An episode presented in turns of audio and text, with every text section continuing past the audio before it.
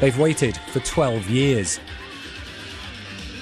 In this divided country, for the people who wanted to oust their most enduring leader, now it's their moment. It took a chaotic vote in Israel's parliament to get there. With the count about to start, Mr. Netanyahu makes one last stand. Iran is celebrating because they understand there will be a weak and slack government, he says. The opposition in Israel will have a clear and strong voice. We'll be back soon. The new coalition scrapes in by just a single vote.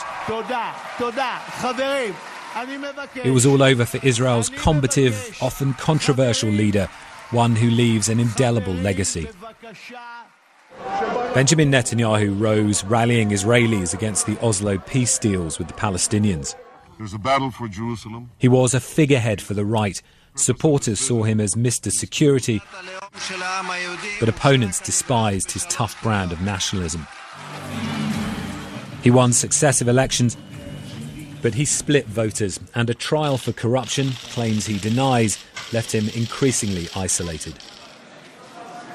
Israel's new PM is Mr. Netanyahu's former aide, Naftali Bennett, a nationalist who opposes a future Palestinian state. He called for unity, but laid into those he said were tearing the country apart. After two years, he'll hand over to the centrist Yair Lapid.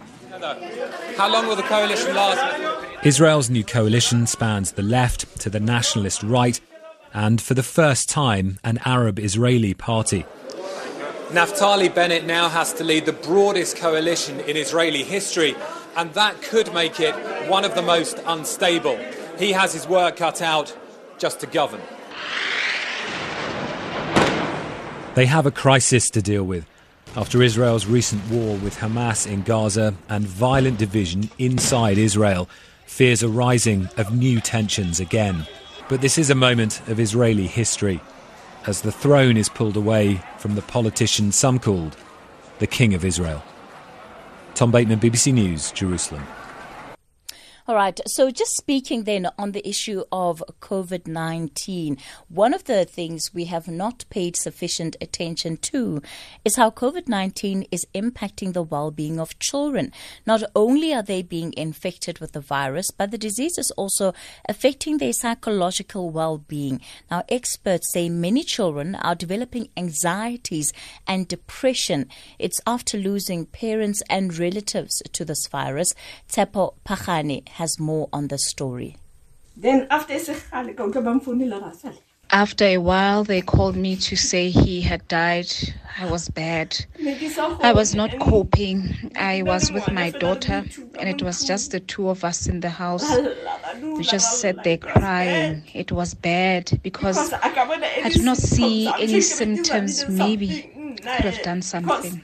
53 year old Soweto mother reliving the moment she received news from the hospital that her husband of 22 years had passed away due to COVID complications.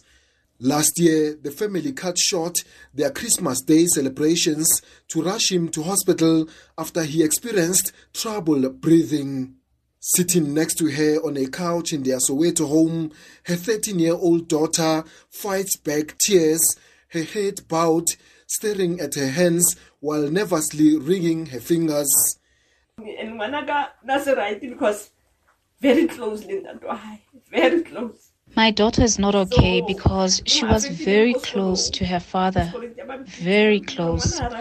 This thing has even affected her at school. Psychosocial experts says children are becoming increasingly anxious and depressed as they witness their parents and loved ones dying from COVID-19. The Teddy Bear Clinic says since March this year, they are seeing an increase of 10% in children who are directly affected by the virus. This is also uh, compounded by their fears because they're not actually quite sure what's going to happen to them. And of course, the, the fear or the uncertainty around the future is something that could impact on their well being and, of course, the recovery. I'm Tshepo Phagane in Johannesburg. And I think we can all relate with that fear, with that anxiety. And I'd love to hear from you this morning. How are you helping your children navigate the space that we are in currently? Because the reality is that we have not stopped hearing about the people who are losing their lives to COVID 19. We have not stopped experiencing deaths, and therefore, the, the number of families that continue to be affected is on the increase. How are you helping those uh, that are in your space, whether it's your nephews and nieces who have lost their parents? Um, how are you guiding them through the space? And in terms of your own children, how are you helping them deal uh, with their anxieties during um, this period? I know that oftentimes one can, you hear just of the deaths, and, and, and more often than not, sometimes I find myself sitting down and thinking, sure, you know, what am I going to do? What am I going to do if I lose my mom? What am I going to do if I lose my little brothers? And you can't help but shake off some of those feelings of anxiety simply because it seems that more often than not, there's a sense of, of, of death kind of being around us. And, and it's so important to be having these conversations. Um, so that you're making sure that the people who are around you are, are actually okay. And and I'd love to hear just your own personal experiences on on this one. The number to use to get in touch with us this morning is zero double one seven one four two double zero six. On the SMS line, it's four one three nine one. On WhatsApp, zero six one four one zero four one zero seven, and on Twitter, it's at SFM Radio. The hashtag there, SFM Talking Point. I'm back with your thinking point in a bit.